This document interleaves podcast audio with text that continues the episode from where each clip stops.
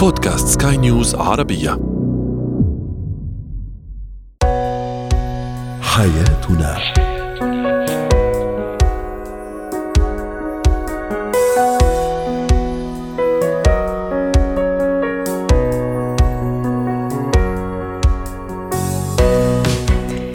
مستمعينا الكرام أهلا بكم معنا إلى حياتنا. فضاؤكم اليومي الذي يعنى بشؤون الأسرة وباقي الشؤون الحياتية الأخرى والذي يمكنكم الاستماع إليه عبر منصة Sky News Arabia dot com slash podcast وباقي منصات سكاي نيوز العربية الأخرى.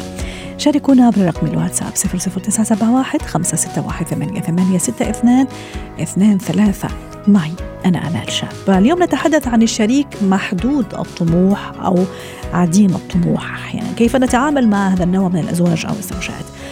الطفل الغيور أيضا. ما هي أسباب الغيرة عند الأطفال؟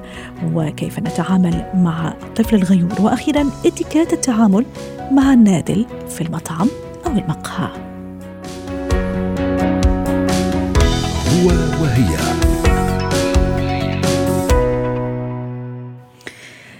قد تصطدم أحلام وأماني وطموحات الشريك عندما يرتبط بشريك أو بطرف آخر محدود الطموح أو آه، عديم الطموح أحيانا. وهنا يجد الزوج نفسه أو الزوجة نفسها الشريك بشكل عام بين أمرين. إما الانفصال عن هذا الشريك أو الاستمرار معه لكن باتباع خطوات نتعرف عليها وعلى زوايا هذا الموضوع مع دكتور خليفة المحرزي رئيس المجلس الاستشاري الأسري ضيفنا العزيز. سعد أوقاتك دكتور خليفة. أهلا وسهلا فيك. كان هذا سؤالنا التفاعلي اليوم كيف تتعامل مع شريكك إذا كان غير طموح؟ دعني أستعرض بعض تعليقات السادة المستمعين إجابة على سؤالنا. تعليق يقول الطموح لا يولد بالفطرة بل يكتسب بالخبرة وهذه الخبرة هي المحيط الأهل الأصدقاء زملاء العمل. لذا لا نستطيع لوم الشريك إذا لم يكن طموحا. ربما تعود أن يمشي قرب السور طول عمره على حد تعبير آه، دكتور غيث ولكن من واجبي أنا كشريك أحب الطموح أن أساعد هذا الشريك على تسلق ذلك السور لمرة واحدة. هنا أستحق لقب الشريك المخلص. منى تقول أحاول أني أحفزه ومحمد يقول التشجيع وإعطاء والثقة في النفس. دكتور خليفة هل التعامل مع شريك مع زوج أو زوجة ما عندهم طموح؟ صعب. أحيانا أنا زوجة كثير طموحاتي عالية. وأحب أني أطور من نفسي من أسرتي من بيتي من عائلتي أو كمان كزوج أحاول دائما أني أطور من نفسي. لكن زوجتي أو شريكتي أو الشريك بشكل عام طموحه جدا محدود وأحيانا معدوم يخلينا نرجع لوراء سنين ضوئية بدل ما نتقدم. الطموح هو الوقود الروحي في الحياة الأسرية. الكثير من البشر كما تثبت الدراسات لا يدركون مدى قوتهم الدفينة، الإنسان لا يعرف مدى قوته إلا بما لا يتعدى 8% فقط. أكثر من 92% من قدراته هو لا يراها، لذلك لم يختبرها وهذا هو الخطأ القاتل أن أغلب الناس تحكم على حياتها بناء على خبراتها المتواضعة، لكن الإنسان كما أثبتت الدراسات أنه يملك قدرات عظيمة جدا، لكن لأنه فاقد هذا الطموح فاقد التجربة، فاقد الدخول في مسألة التالنت والتحدي، فبالتالي يجعل نفسه محاطا بدائرة ضيقة من التجارب السيئة التي حكمت عليه بأنه إنسان لا يستطيع أن يحقق الكثير من المعجزات في حياته. رائع. دكتور خليفة كمان هذا هذا الشخص الغير طموح، هل هو شخص يخاف يطلع مثلا من منطقة الأمان اللي هي ال comfort zone مثلا؟ هل هو شخص مثلا ثقته بنفسه مش هذاك الزود يعني مش كثير قوية، ما عنده ثقة بالنفس؟ كيف أدفع بهذا الشريك حتى نسير في نفس المسار أو أقل شيء في في مسار يعني متقارب لأنه كمان راح يكون في كثير هو ويكون في فارق كبير كبير سواء في التفكير وحتى في تطبيق أسلوب حياتنا بين شريك طموح ويحب يطور من نفسه وكما أشرنا من عائلته من كل شيء من كل جوانب الحياة في الحقيقة مادية فكرية ثقافية اجتماعية. وشريك لا يفضل إنه يجلس زي ما هو ما يطور. إذا كان أموره تمام فبالنسبة له ما يحتاج إنه يعني يتطور ويطمح لما هو أكثر. وإذا كانت أموره مش تمام فبالنسبة له هذه قسمته ونصيبه. أكبر إشكالية تواجهها الزوجة في مسألة عدم التوافق مع شريك الحياة وعدم التوافق قد يكون الجانب الفكري في الجانب السلوكي في الجانب العقلي في الجانب الوجداني. الجانب الفكري لما يصير في اختلاف بين الطرفين يولد حالة من الفجوة العاطفية بينهما. كل تصرفات البشر في الأرض هي عبارة عن صور ذهنية قابعة في منطقة اللاواعي الإنسان هذا الذي ينظر إلى الحياة بصورة متفائلة وهذا الذي ينظر الحياة بصورة سوداوية ترى هذا بناء على المغذيات الداخلية والمنابع العاطفية والنفسية التي الإنسان اقتنع بها، لذلك نحتاج إلى كسر هذه الصورة الذهنية، الزوجه أو إذا كان الشريك مثلا يعاني من محدودية النظر في الحياة من الخطأ إني أنا أواجهه بالانتقاد. من الخطأ إني أنا أوجد لغة المقارنة مع بيني وبين الآخرين. من الخطأ إني أنا دائما أدفعه بصورة عامة. من الخطأ إني أنا أطالبه بالنجاح. ولن أعرف سر المعيقات النفسية الذهنية. نسميها الكوابح الداخلية التي تمنع الإنسان من تحقيق تقدم في حياته، لذلك نحتاج إلى ماذا؟ إلى كسر الصورة الذهنية في منابع السلوك الداخليه في العقل اللاواعي. طيب. إذا أنا حاولت أني أتعرف على هذا المعيقات دكتور خليفة. شو اللي يعيق هذا الشريك؟ سواء زوج أو زوجة ممكن خبرات سلبية يمكن تجارب سلبية يمكن هو صغير أو هي صغيرة ما كان عندها حب الاطلاع ولا حب الإدراك وممكن كمان أسرته ما ساعدته على هالموضوع أو ما ساعدها أو ما ساعدتها كزوجة أيضا على هالموضوع قدرت أعرف إلى حد ما مكمن الخطأ أو مكمن الداء. كيف كمان أوصل مع هذا الشريك آه، ل طريقة يكسر فيها هذا هذا الركود وهذا الجمود ويحولوا إلى طموح. حضرتك حذرت من أني أواجهه أو يعني أوجه له انتقادات سلبية أو كمان أعمل مقارنات. هل تدفع حضرتك دكتور خليفة بالاتجاه للحوار ربما التحفيز؟ لما لا مدح هذا الشريك على أشياء إيجابية موجودة فيه؟ هل هذا ما ينصح في حالة وجود هذا النوع من الأزواج أو الزوجات؟ الرجل الفاقد الطموح من الصعب إقناعه بالحوار وإنما نحتاج إلى ممارسات عملية على سبيل المثال المشاركة في تحميله للمسؤولية المشتركة، المكافأة على ما يقدمه. من أعمال، المشاركة في بعض الأعمال السلوكية بين الرجل وزوجته، التركيز على صفاته التي هو يقوم فيها بعمل بسيط وتعظيمها حتى يبدأ يقتنع بأنه يملك الكثير من القدرات الداخلية، مشاهدة بعض المشاهد القصيرة وغير المملة من الأفلام أو من الفيديوهات أو من المسجات التي تحثه على تنمية قدراته مع ضرورة الابتعاد عن النقد الجارح مع ضرورة الابتعاد عن التهديد أو التلويح أو الحكم أنك أنت إنسان لا تصلح أنك أنت إنسان عديم الفائدة. وكمان ضرورة أنا أشوفها كمان كثير مهمة ويا ريت شاركنا دكتور خليفة الرأي. ضرورة إني يعني أتكلم بصيغة الفردية. أنت وأنا مفروض إنه نحن أنا وإنت رح نعمل كذا كذا حتى نوصل مثلا للهدف الفلاني وهذه خطتنا وهذا طموحنا. فأتصور أنا في رأيي إنه هذه كمان نقطة كثير مهمة ينصح إنه تكون مدخل لهذا النوع من الشخصيات سواء كان زوج أو زوجة. هو عموما طريقة الحوار مع الرجل لغة التعميم وليس لغة التخصيص سواء كان في الطموح أو غيره. لأن الرجل عندما نتعامل معه بلغة التخصيص كأننا نوجه له اتهام. رسالة. صح. أو اتهام. دائما نعم يفهم الرسائل الشخصية بأنها رسائل موجهة بصورة سلبية وهذا هو الخطأ الأساسي. لا هنا نحتاج إلى التعميم. إلى جانب أيضا طرح بعض التجارب العملية لأناس حققوا المستحيل وأن هذا الأمر هو قانون ينطبق على البشر بأن كثير من الأمور قد تتغير بس بهمة الإنسان بتغيير نظرته بإيجاد نوع من التحدي. دائما الرجل الغير طموح نغرس فيه مسألة حب التحدي أن هذا التحدي هنالك كثير من النتائج المختلفة خلف ذلك المكان أو خلف ذلك التلة، لذلك مدح الإنسان وتسليط الضوء على القدرات التي يمتلكها وعلى استغلال نسميها قاعدة الارتكاز حتى يصل إلى أهدافه وطرح بعض التجارب السابقة بأنك تحققت نجاحات كثيرة جدا في المدرسة، في الحي، في الزواج، في فبالتالي أنا أحاول أحرك هذه الهمة الراكدة لكي يبدأ ينظر للحياة بصورة مختلفة مع تغيير هذه النظارة العاطفية والنفسية حتى ينظر للحياة بصورة مختلفة عن السابق. شكرا لك دكتور خليفة المحرزي رئيس المجلس الاستشاري الأسري ضيفنا العزيز من دبي وأتمنى لك يوم سعيد.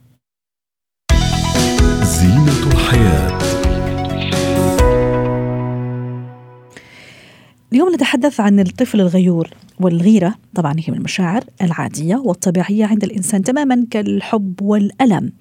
وشيء طبيعي جدا أن الطفل تكون عنده هذا الصفة. القليل منها يفيد هذا الطفل ممكن قد يكون منطلق لأنه ينجز أكثر أنه ينافس مثلا الشخص الأشخاص اللي يغار منهم. لكن الكثير منها أكيد سيضر هذا الطفل. ومن دون شك الغيرة عند الأطفال تترجم في صور كثيرة من مشاعر انفعالات تصرفات عدوانية وما إلى ذلك. اليوم نحاول سويا أن نتعرف على أسباب الغيرة. عند الطفل والغيرة تحديدا السلبية متى آه، يدق ناقوس الخطر إذا صح التعبير ويجب أن أتصرف فورا وأوقف وأحاول أن آه، أتعامل مع هذا المشكلة. رحبوا معي بريم صابوني الاستشارية النفسية والتربوية ضيفتنا العزيزة من القاهرة. يسعد أوقاتك أستاذ ريم. ما هي مظاهر الغيرة عند الطفل ومتى تكون غير محمودة وسلبية؟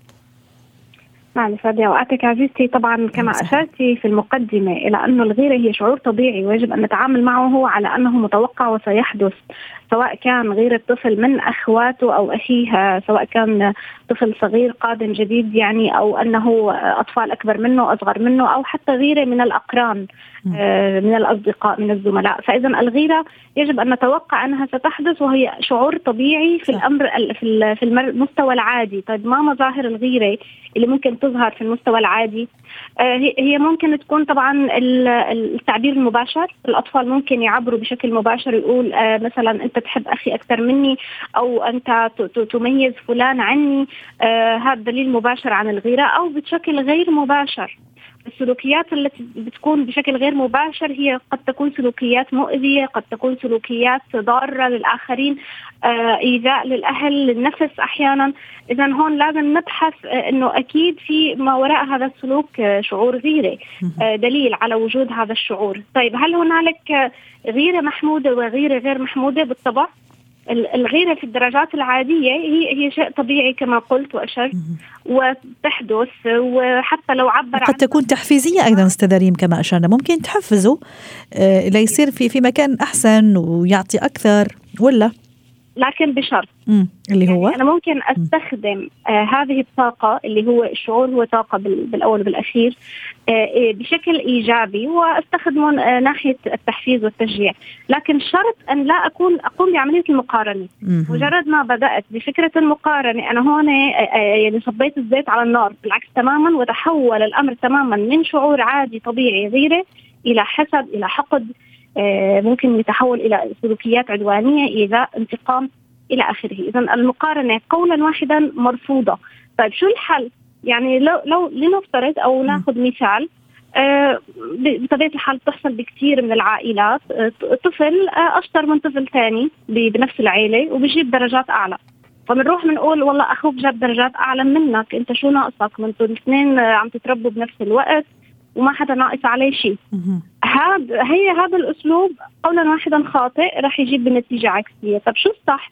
الصح إنه أنا أستغل آه، إحساس الطفل إنه هو في طفل آخر مثلا في نفس المحيط عم بيجيب درجات أعلى وحفزه بطريقة إيجابية واقول له أنت قادر إنك على فكرة آه، تحصل أيضا على درجات عالية. من غير ما أحسسه إنه أنا عم عم عم حط عم حطك دائما بكفة مقارنة لأنه هذا الشيء قولا واحدا. اولا راح ينمي مشاعر البغيضة والحقد آه للطرف الثاني اللي هو على نفس الدرجة من المقارنة. وأيضا رح يأثر سلبا. طب أوكي طالما أنا ما نجيب درجات آه، آه، كويسة. وأنا أصلا شخص فاشل فخلوني فاشل. فخليني فخليني في هذا في هذا الفشل. طيب. بالضبط. أستاذ ريم إذا حكينا كمان عن الغيرة السلبية أو اللي فعلا يعني تتطور مظاهرها وحتى ممكن يأذي فيها الطفل نفسه ممكن يأذي فيها اللي حواليه. كيف كمان اتصدى لهذا النوع من الغيرة؟ وبعدين حتى أروح كمان على نقطة أنا أشوفها كثير مهمة. تفضلي أستاذ ريم. طيب تمام. أول شيء دائما نحن بنقول في إجراءات وقائية وإجراءات بعدية يعني م. بعد بعد ما يكون خلاص اللي حصل حصل. لكن إذا بدنا نحكي عن الوقاية حتى ما نشعل الحقد والحسد في قلب الطفل تجاه الطرف الآخر آه، كما قلت لا أتعرض للمقارنة آه، لا أتعرض للوم والتوبيخ والتعنيف بشكل دائم والطرف الثاني دائما بيحصل على المكافآت المعنوية والمادية. آه، حاول انه البيئة تكون فيها عدل العدل والانصاف هام جدا في البيئة. أه برضو إذا لاحظت إنه خلاص أوكي الموضوع حصل وفي تصرفات بدأت تظهر بالعدوانية والإيذاء والسلبية هون لا لازم أبدأ بقى بالحوار مع الطفل ومد جسور التواصل معه وأعمد إلى تقليل الخوف والتوتر. أساس الغيرة ما وراء الغيرة يقبع الخوف صح. يقبع التوتر. وعدم الشعور بالأمان. وعدم الشعور بالثقة بالنفس. 100% 100% فإذا أنا أعالج السبب ولا أعالج العرض. العرض الغيرة عرض لكن مم. السبب الكامل أو الدافع ما وراء هي الغيرة الواضحة أو الظاهرة. هي قولا واحدا شعور خوف توتر قلق وأيضا أه. الحب المشروط. لما أنا دائما بقرن الحب أو العواطف لما بعطيها للطرف الآخر أنا بحبك لأنك شاطر لأنك مهذب لأنك بتسمع الكلام. لا أنا بحبك بغض النظر عن سلوكك. وافصل صحيح. ما بين الشخص والسلوك ما بين الطفل والسلوك. أه ريم دائما عم تحكي على الأشياء غايه في غاية في الأهمية وعم تحكي على الأسباب أنا كمان بدي أشير لنقطة أه يا ريت تشاركينا الرأي فيها كمان. أه حضرتك حكيتي على الغيرة بأسباب مختلفة وبيني وبينك مقدور عليها إلى حد ما لكن أحيانا في غيرة لأنه طفلي ممكن مريض مش زي إخوانه مثلا يعتقد حاله إنه مش جميل مثلا. هو في اعتقاده ممكن سمع حدا من من الاصدقاء من الأهل من هذا. عرفت كيف؟ آه، عنده نقص معين في, في شيء ما مثلا.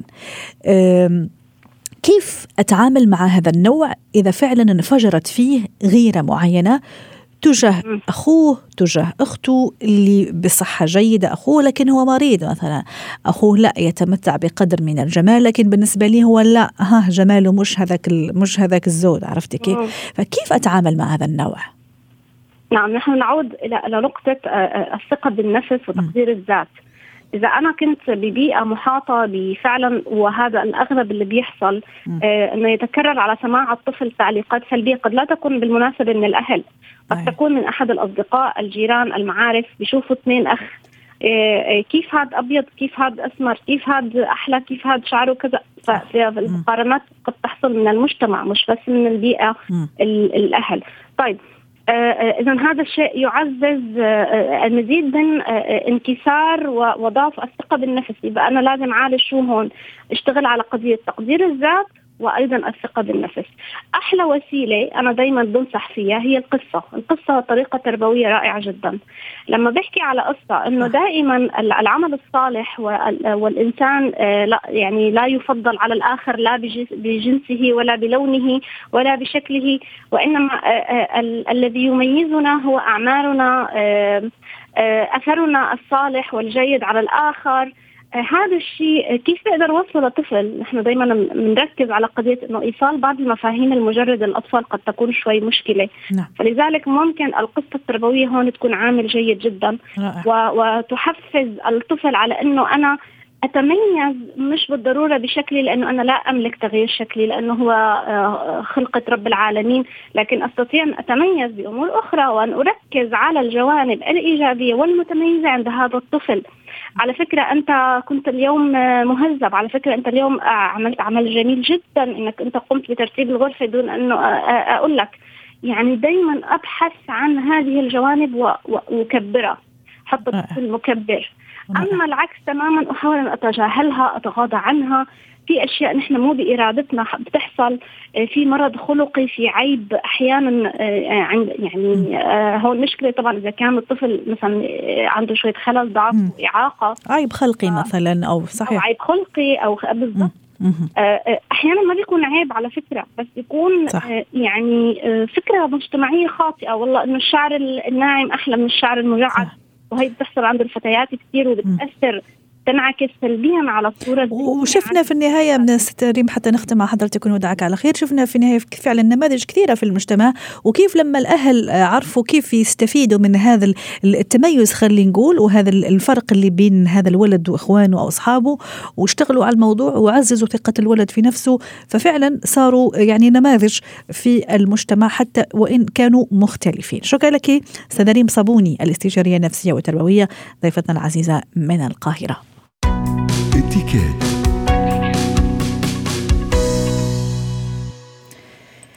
يفتقد البعض لطريقة التعامل وأسلوب التعامل مع أشخاص وظيفتهم أو المهمة تبعهم خدمتنا في أماكن مختلفة في الحقيقة. ممكن في الإدارات في الإدارة في المطاعم في الكوفي شوبس مثلا.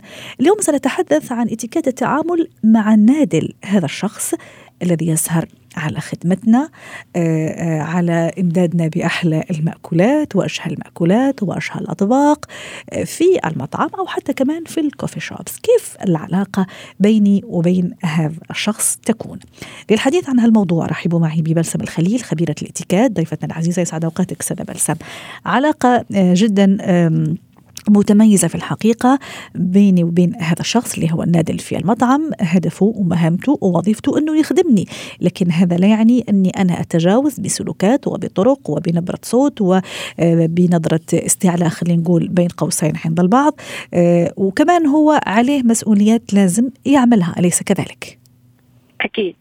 نحن لما نروح على مطعم رايحين لنستمتع بوقتنا. وطبعا الأشخاص اللي موجودين مثله مثل موظفين بأي شركة معينة. فهو موظف موجود بهيدا المطعم ليخدمنا وليسهر على راحتنا. سو نحن بدنا آه، نعطيه ليعطينا. نحن بدنا نكون مهذبين لنلاقي المعاملة بالمثل. إذا صار معنا حوادث نعرف كيف نتعاطى معه. لما نطلب الطلب بنكون بدنا نطلب بطريقة لطيفة. ونحن بنقول رحنا المطعم. دخلنا رحبوا فينا طاولتنا موجودة. أكيد نحن هون أحيانا المشكلة يبدأ من الطاولة. أستاذة بلسم الطاولة مش موجودة ما عجبتني الطاولة ما عجبني المكان. فهون ممكن يبلش فتيل خلينا نقول الكلاش بيني وبين هالنادل. وفي النهاية هو ما عنده ذنب. وأحيانا لا يمكن يكون سوء تنسيق. فقصدي ضبط النفس والطريقة الحلوة والكلام المهذب يمكن آه، يشيل كثير عقبات. أكيد. هو لازم نفهم شغلة اللي عم يخدمنا هو مش شغلته. مم. يعني نحن إذا كنا لنقول حتى عازمين بدنا نتأكد إنه حجزنا كونفيرمد ونحن عنا بتوقيت معين مم. وكل شيء جاهز. هيدي مش مشكلته. يعني هيدي موظف تاني تبع الحجوزات. so نحن حتى لما بدنا نوصل اللي بدنا إياه بدنا نكون مهذبين لأنه إذا عيطنا وعيطوا وصار في tension شو حنوصل؟ إذا الطاوله منا جاهزة. كيف بده يساعدنا؟ نحن دائما بنقول جنبوا نفسكم الإحراجات. كونوا مأكدين إنه حجزكم موجود. قالوا لكم الطاولة بدها خمس دقائق قعدنا على جنب طلبنا عصير عبال ما نوصل لطاولتنا. it's okay okay. إذا كنا نحن اللي عازمين. إذا كنا group من الأشخاص كمان ممكن نوقف في مكان معين يقعدونا بمكان معين بعدين بنقعد. لكن ما في لزوم لهال show ال show. يلي هو بقلل من قيمتنا أكثر من أي شيء ثاني وما ذنبه. هيدا اللي هو موظف. رائع. هيدي أكيد. طيب إجينا طلبنا أستاذة بلسم على قولتك. أكيد الابتسامة لازم تكون حاضرة لازم أنا كمان أكون عارفة يعني أو أطلب منه يعطيني وقتي كمان حتى أختار ممكن قائمة الطعام حتى ما أخليه يروح يجي كذا مرة. فيا ريت كمان تعطينا وتوجهينا في هذا النقطة. هلا نحن جلسنا بيجوا أول شيء بيسألونا شو بدنا نشرب. سو بدنا نقول له لو سمحت هيدول المشروبات جيبون عبل ما نحن نختار. بيجي أول مرة بيسألنا ممكن نكون نحن حاضرين ممكن لا. إذا كنا حاضرين أو على الأقل نعطي طلب المقبلات مثلا أو السلطة اللي بدنا نطلبها. لكن آه كمان بدنا نعرف شغلة المطعم له حدود معين لل reservation ساعتين أو ثلاث ساعات. يعني مش إنه نحن جايين حجزنا يعني نملك المكان نعمل بدنا إياه. في وقت معين للطلب في وقت معين لياخذوا منا ويجيبوا لنا الأغراض. so اجى أول مرة اجى ثاني مرة لازم يكون على الأقل عنا جواب. إذا مش لكل الطلبات المقبلات. وهون بنشجع ال host إنه يكون شايف المانيو قبل بوقت وعارف حاله شو بده يطلب. صح. so بدنا نقول له بتهذيب. وبدنا نسأل حتى نتجنب الإحراج قد إيه بدهم وقت. يعني سلطة 10 دقايق okay بنعرف حالنا. مش بعد خمس دقايق نقول له وين طولتوا الأولاد جاعوا مش عارفة شو تأخرتوا علينا. صبر. وتهذيب ولياقه يعني جايين نستمتع مش صح. نعملها تجربة آه أيه. بتزعل يعني. وعلى سيرة الزعل أحيانا ست بلسم آه، الأكل ما يعجبني فمباشرة بروح بحمل المسؤولية النادل وكانه هو اللي عملها. الأكل في النهاية لا كمان مش مسؤوليتي وممكن الغضب كله أنا راح أطلعه بهذا النادل استاذه بلسم حتى نختم. أول شيء بدنا نقول إنه هيدي مش أكيد أنت قلتيها إنه هو الحق مش عليه. آه نحن ما بنطلب منه بنقول لو سمحت بتهذيب آه مين مدير المطعم؟ نطلب مدير المطعم. ولما يجي مدير المطعم بنطلب منه إنه آه أو بنخبره بطريقة كثير مهذبة إنه هذا الشيء ما عجبنا. يعني الموقف العيب دائما بالمطعم أو غيره بيحرجنا لنا وبيحرج الآخرين. ثم له لزوم طبعا ما له لزوم يعني. صحيح صحيح. يعني في النهاية التهذيب والكلمة الطيبة والمعاملة الجيدة هي مفتاح القلوب لكل الأشخاص يعني على اختلاف شو ما كان يكونوا يعني شكرا لك أستاذة بلسم الخليل خبيرة الاتيكات ضيفتنا العزيزة من دبي وأتمنى لك يوم سعيد. ختام حلقة اليوم من حياتنا. شكرا لكم وإلى اللقاء.